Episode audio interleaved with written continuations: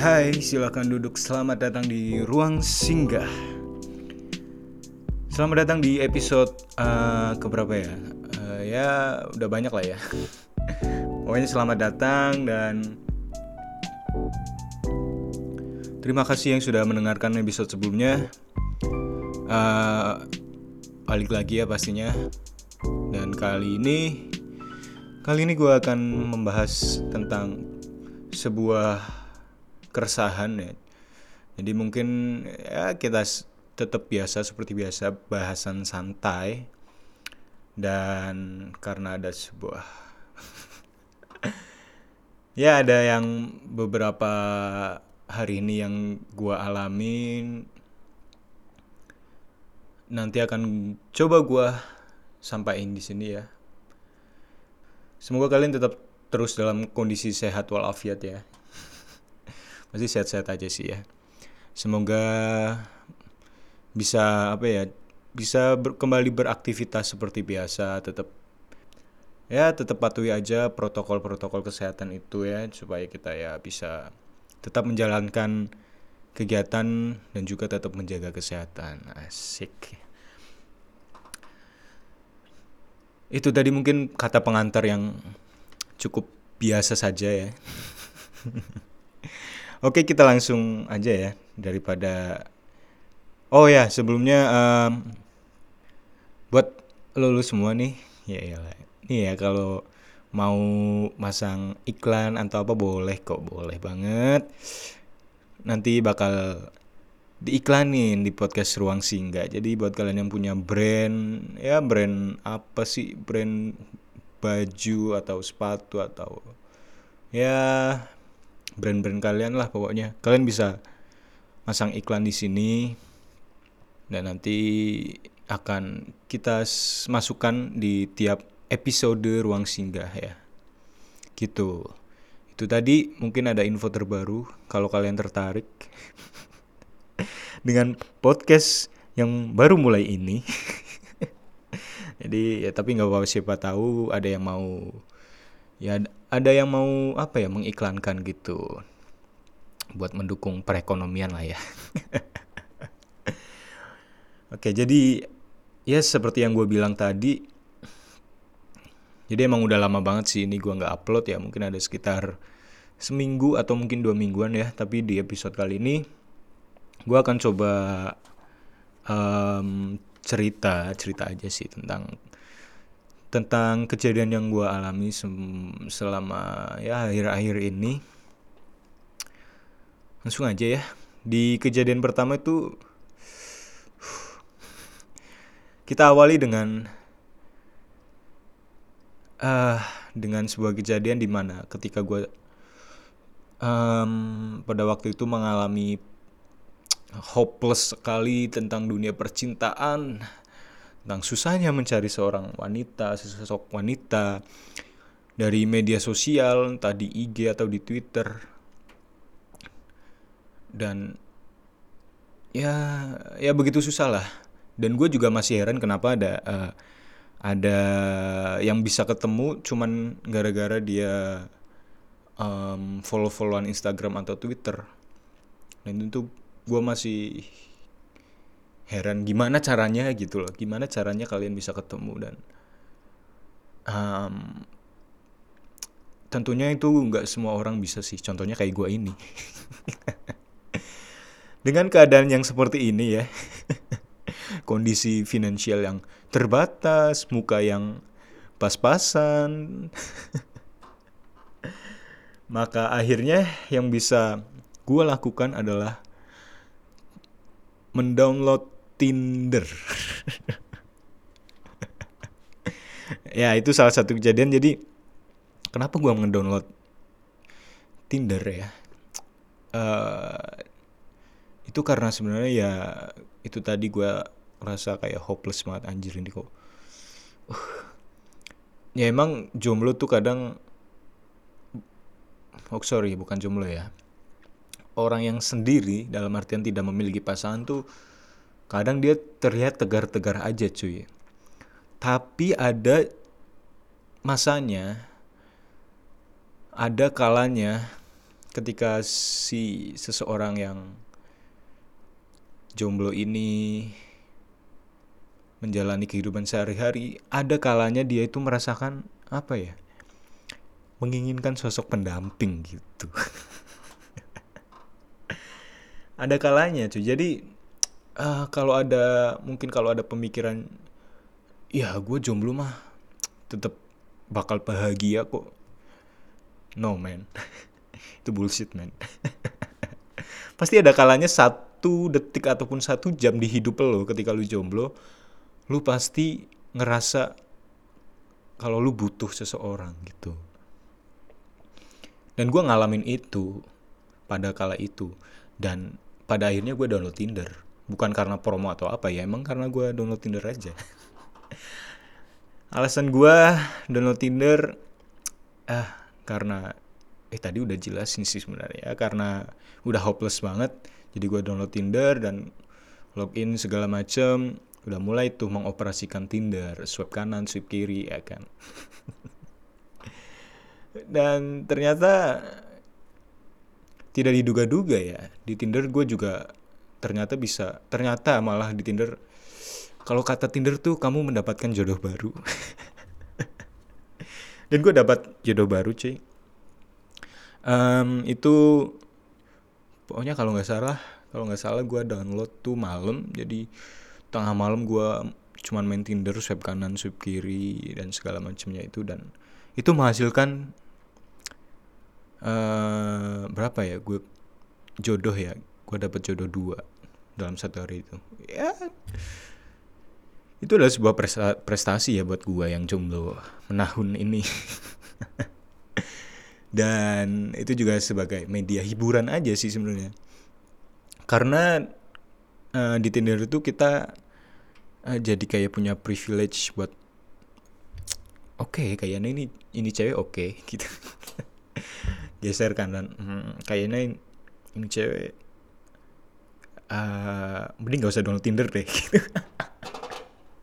jadi swipe kiri aja gitu. Itu adalah sebuah privilege yang diberikan Tinder untuk seorang orang yang jomblo jadi kita bisa memilih dan gitu. Dan tanpa berpikiran untuk itu entah itu match ataupun ternyata dia juga nge-like atau nge-swipe kanan uh, kita nggak ada pikiran ke situ juga yang penting kita bisa refreshing dengan swipe kanan swipe kiri swipe kanan swipe kiri. Walaupun ketika dapat jodoh pun gue bingung harus ngapain. Gue bingung harus ngapain gitu loh. Gue uh, mungkin harus chat tapi ya chat chatnya gimana gitu loh. Maksudnya susah cuy susah. Memulai obrolan sebuah obrolan itu susah. Ketika lu udah lama sendirian itu susah. Bukan karena lupa ya bukan karena lupa memulai obrolan karena um, ya ngerasa ngerasa emang udah pantas kah itu cek. Apalagi kalau ya kita yang kenal dari sosmed apa segala macam nah gue masih bertanya-tanya perihal tadi itu kenapa sih ada orang yang bertemu di dunia nyata ketika dia berkenalan di dunia media sosial. Dan cara mungkin cara si cowoknya itu um, ngobrol sama cewek yang bahkan dia belum pernah bertemu sekalipun cuman bertemu lewat Instagram atau segala macam itu seperti apa? Gitu. Jadi itu kejadian akhir-akhir ini yang gue alamin. Gue mendownload Tinder dan ya tidak ada salahnya ternyata walaupun ujung-ujungnya gue cukup menyadari karena main Tinder juga butuh biaya ternyata. Jadi mau nggak mau ya mau nggak mau lu harus kalau lu mau ngelihat siapa yang suka sama apa ya sama profil lu di Tinder lu harus bayar dan itu menyadarkan gue dan gue masih belum ada niatan buat bayar tapi kayaknya karena terlalu mahal ya. Coba wahai CEO nya Tinder ya agak diturunkan lah harganya.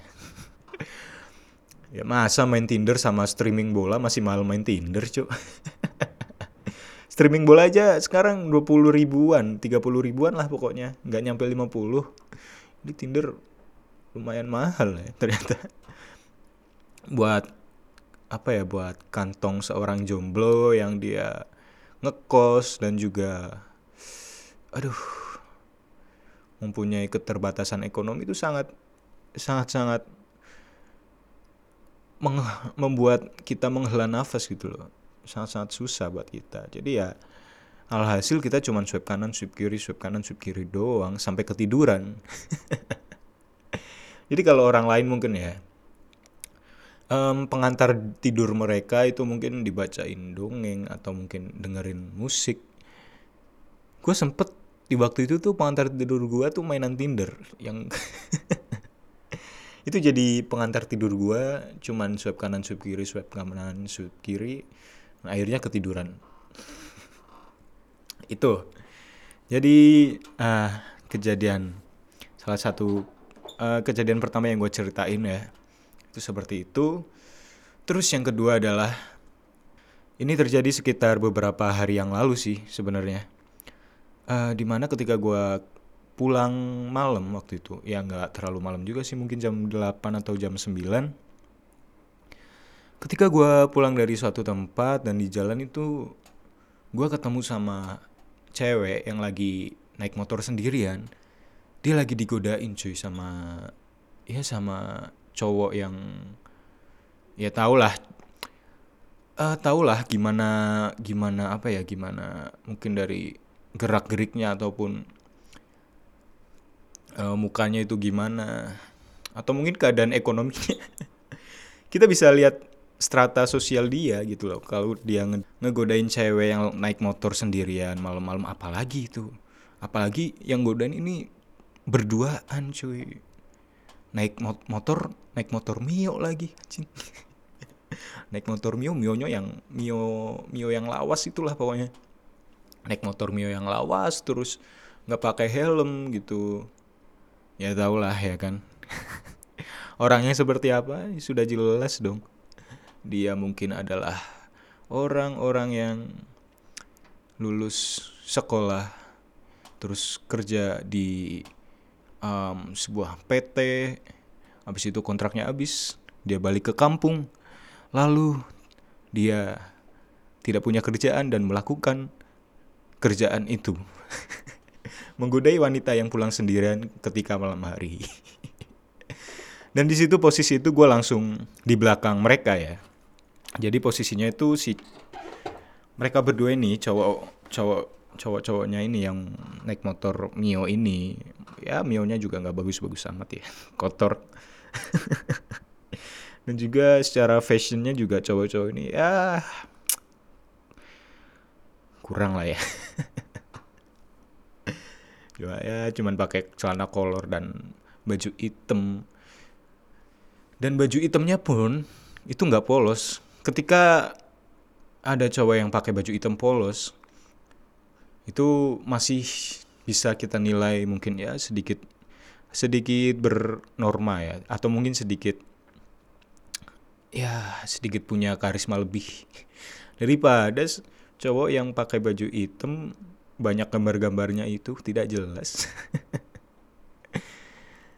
jadi bisa dilihat lah. Jadi gue kondisinya gue itu setelah pulang itu gue lihat mereka, mereka si cewek ini um, apa ya uh, digudain sama cowoknya. Jadi mereka jalan bukan jalan, sorry. Si cowoknya itu nyamper bukan nyamperin ngedeket si ngedeket ke ceweknya. Mereka berdua tuh ya sambil mungkin godain-godain gitu terus gue sebagai ya sebagai pria jomblo yang merupakan jomblo walaupun sudah lama ya tapi gue pasti yakin gue ini adalah sosok pria idaman jadi gue melakukan apa yang gue bisa aja. Yang gue lakukan adalah cuman ya mungkin gak seberapa sih ya yang gue lakukan ini. Cuman ya ternyata hasilnya sungguh luar biasa. Yang gue lakukan pada saat itu adalah gue ngedeket ke mot ke motor mereka yang sedang berjajar itu gue ngedeket ke belakang ceweknya. Dan waktu itu mungkin si mereka berdua nggak sadar masih belum sadar dan beberapa saat ketika gue mulai ngelihat si gerak-gerik cowoknya ini mulai apa ya mulai nggak enak gitu loh. Pokoknya ngeselin banget lah. Ketika gue lihat mereka udah mulai ngeselin gue langsung ah geber motor gue cie lagi jantan banget gue anjing. Gue langsung ya geber dengan walaupun geberannya cukup tipis gitu. Jadi tipis-tipis um, antara mau geber sama ganti gigi motor. Karena gue nggak cukup berani juga ya jujur. Gue sendirian cuy. Mereka berdua gitu loh. Kalaupun si cewek ini selamat tapi gue yang jadi nggak selamat gitu. Jadi gue uh, meng apa ya mensiasatinya dengan melakukan geber yang uh, tidak terlalu menggeber juga. Tapi kalau kita dengerin itu seperti kayak orang ganti gigi motor aja gitu. Tapi mungkin itu mengganggu si cowok-cowok ini ya. Jadi mereka langsung cabut gitu aja. Dan seketika itu si cewek ini masih belum sadar dong. Dia merasa selamat waktu itu dan dia kebetulan uh, arah dia balik itu sama ke arah ke kos gua. Jadi ya mungkin rumahnya juga lumayan deket sih ke kos gua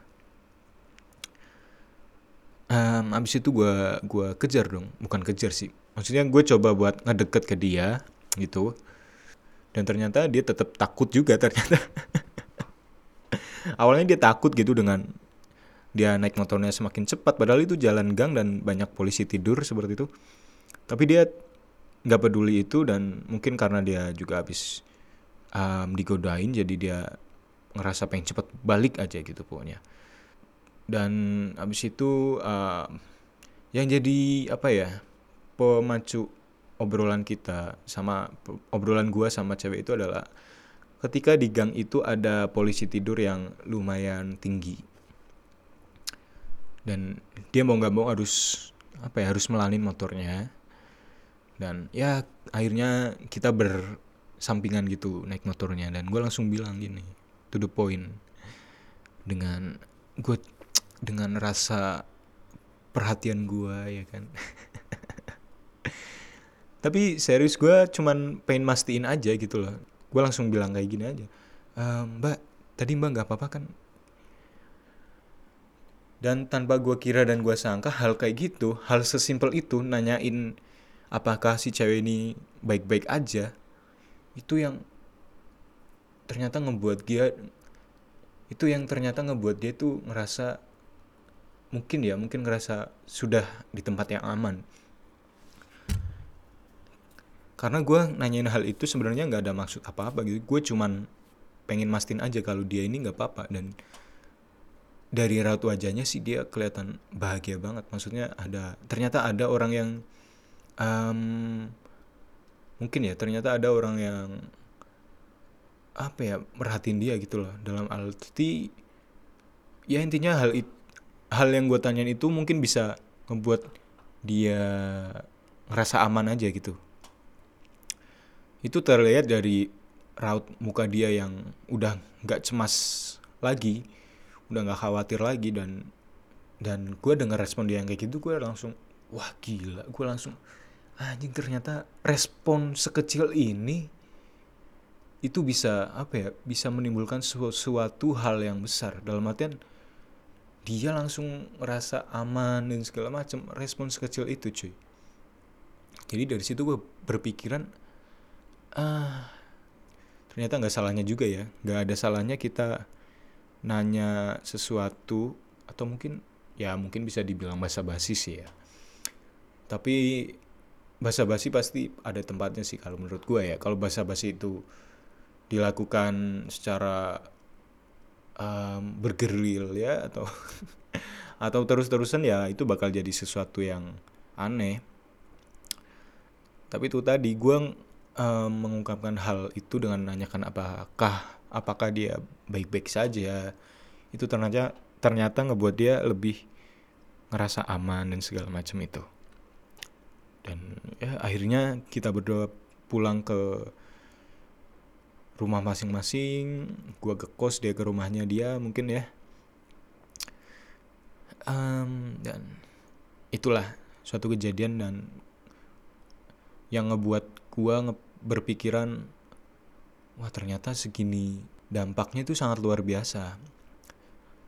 Sekecil apa pun hal yang kita lakukan dalam kebaikan ya dampaknya itu sangat luar biasa. Yeah. Gila podcast ini sepertinya memang sudah ditakdirkan untuk memotivasi. Tapi enggak lah, itu tadi gue cuman sharing-sharing aja, nggak ada maksud niat mau mengajari atau apa ya. Intinya gue mau sharing. Lanjut di kejadian berikutnya, ini hal yang baru banget gue alamin. Uh, ya nggak tahu ya responnya. Ya gue cuman mau merespon hal ini adalah sesuatu hal hiburan. Jadi kejadiannya adalah pada suatu malam, jailah. Padahal kejadiannya baru malam malam ini ya. Ini tanggal berapa sih? Tanggal 14. Tadi malam. Ini record gua record tanggal 14 Juli 2020. Kejadiannya ini tadi malam ternyata kejadiannya tuh adalah adalah di grup grup kelas gue um, pada ribut nih gara-gara SPP naik. Eh bukan SPP sorry. Uh, apa sih itu namanya? Biaya SKS naik. Oke nah. Pada ribut tuh ya kan? Pokoknya ribut aja. Dan gua ini ah udah capek gitu loh. Gue udah capek ribut-ribut terus. Dan gue sedang berusaha buat menempatkan diri gue di tengah-tengah atau di posisi netral. Gue sedang berusaha itu. Dari ada satu pihak yang um, apa ya menyesalkan atau merasa tidak puas dengan kenaikan SKS ini dan dia ya um, mungkin mengutarakan di grup kelas terus ada beberapa orang juga yang merasakan hal sama terus tapi yang masalahnya dia dia mungkin terlalu kesel aja seseorang ini ya teman kelas gua di kampus ya.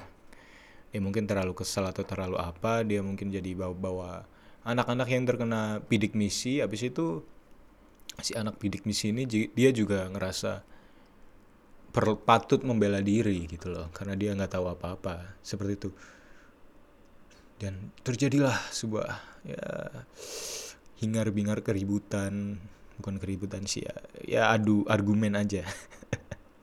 Terjadilah dua argumen dalam grup itu dan gue ya cukup menikmati ya sebuah hiburan itu. Yang gue lakukan hanya menyimak dan emang ya lucu-lucu sih maksudnya. Gue mau menganggap hal itu sebagai hal yang lucu aja gitu itu adalah. Dan kenapa gue memutuskan untuk di tengah? Maksudnya mengapa gue memutuskan untuk ada di posisi tengah? Karena gue lagi belajar sebenarnya gue lagi belajar untuk ada di posisi itu. Jadi gue nggak memihak mana pun. Gue cukup jadi seseorang yang ada di posisi tengah yang di situ cuman bisa apa ya melihat situasi dan kondisi yang apa yang sedang terjadi dan gue bagaimana gue menyikapinya. Gue lagi belajar jadi orang yang seperti itu. Agar gue nggak apa ya nggak terbawa dengan apa ya emosi yang berlarut gitu loh. Ketika gue ada di posisi ini berarti tujuannya harus seperti ini nih. Nggak gue nggak mau seperti itu. Gue harus um, apa ya belajar ngelihat dari sudut mandang apa pun gitu loh kalau ini masalahnya tentang kenaikan SPP mungkin teman-teman juga mengalami ya. Teman-teman yang lain di beberapa kampus yang lain juga uh, mungkin mengalami kenaikan SKS, sorry, kenaikan biaya per SKS segala macam. Mungkin kalian juga mengalami dan mungkin uh, ada yang kurang puas ataupun apa pun. Tapi it's okay, maksudku um, apa pun yang lu pilih, mau di pihak yang kurang puas atau mungkin lu di pihak yang uh, apa ya? Ya nggak masalah gue duit naik nggak masalah. Ya nggak apa-apa. Ataupun lu mau milih ke posisi di tengah kayak gue yang mencoba ada di posisi tengah ini ya nggak apa-apa silakan. Yang pasti alasan gue memilih buat um, posisi di tengah buat menjadi apa ya menjadi seseorang yang tidak memihak ke posisi mana pun itu alasan gue adalah itu tadi. Gue pengen belajar dan gue pengen melihat situasinya lebih dalam tentang apa yang terjadi tentang kondisi apa yang sebenarnya terjadi gitu loh.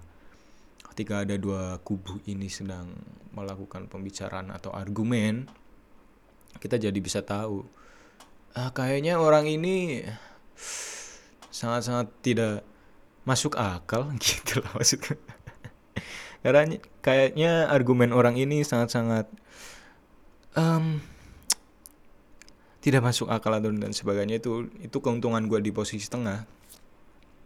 Tapi yang pasti ya gue nggak mau ngejudge atau apa pun itu. Hal itu gue jadikan sebagai apa ya um, hasil dari gue yang berada di posisi tengah itu tadi. Di posisi netral. Gue bisa lihat ke kubu sebelah ini tuh seperti apa respon dan argumennya begitu juga sebaliknya. Dan juga gue bisa lihat dari mungkin lebih luas lagi.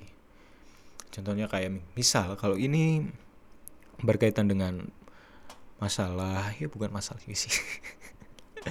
Berkaitan dengan naiknya SKS per SK um, naiknya pembayaran SKS mungkin gue juga bisa lihat dari kampusnya dari kacamata dari pihak kampus segala macam itulah keuntungan yang gue dapet. Um, ketika gue mulai belajar buat ada di posisi tengah di posisi netral tanpa memihak mem, tanpa memihak kubu mana pun itulah yang gue dapet dan gue malah ngerasa jauh lebih tenang gitu loh. Karena gue tahu nih apa yang sedang terjadi gue tahu. Uh, dan gue tahu juga gue bakal menimbang-nimbang ketika ketika gue tahu ini kalau lu ada di posisi netral ini yang gue rasain aja sih sebenarnya.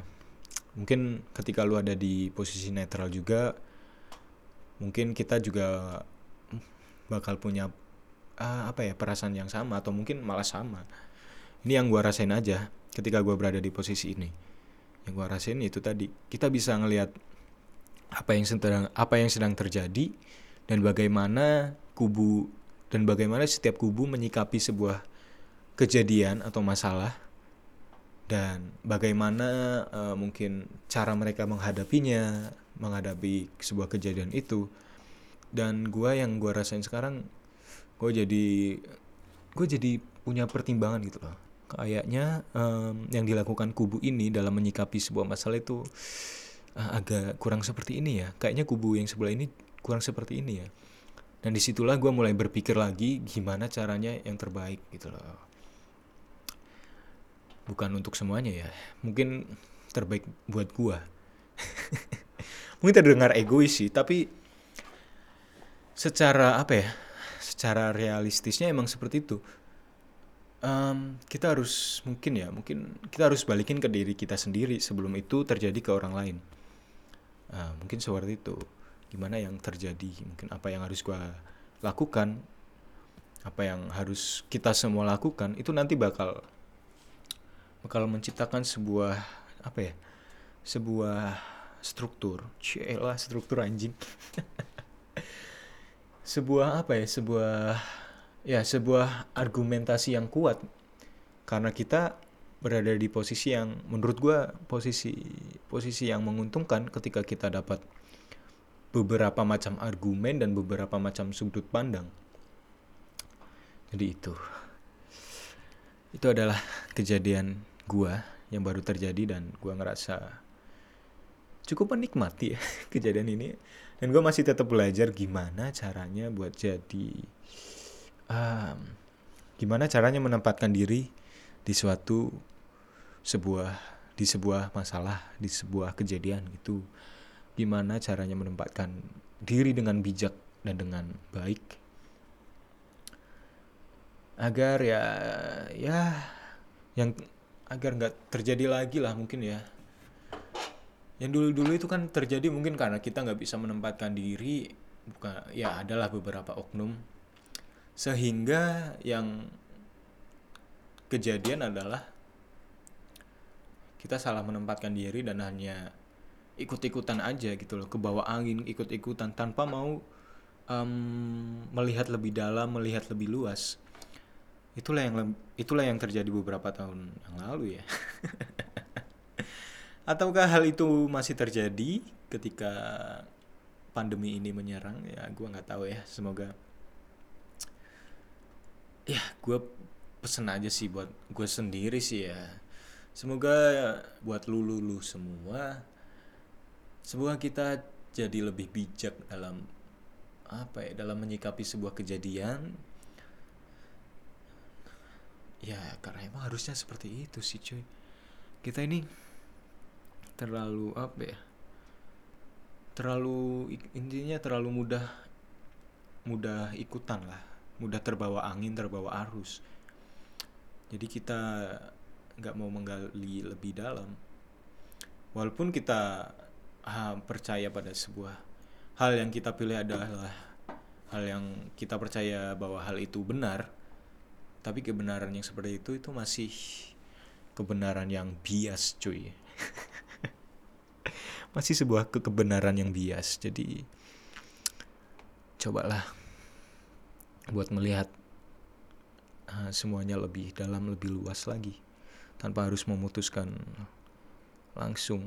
Ya emang kalian gak capek gitu ribut-ribut terus? Ya Allah. Ya intinya itu sih dari gua. Gua cuman pengen belajar di posisi tengah berada di posisi netral. Dan gua mungkin masih perlu banyak belajar lagi ya.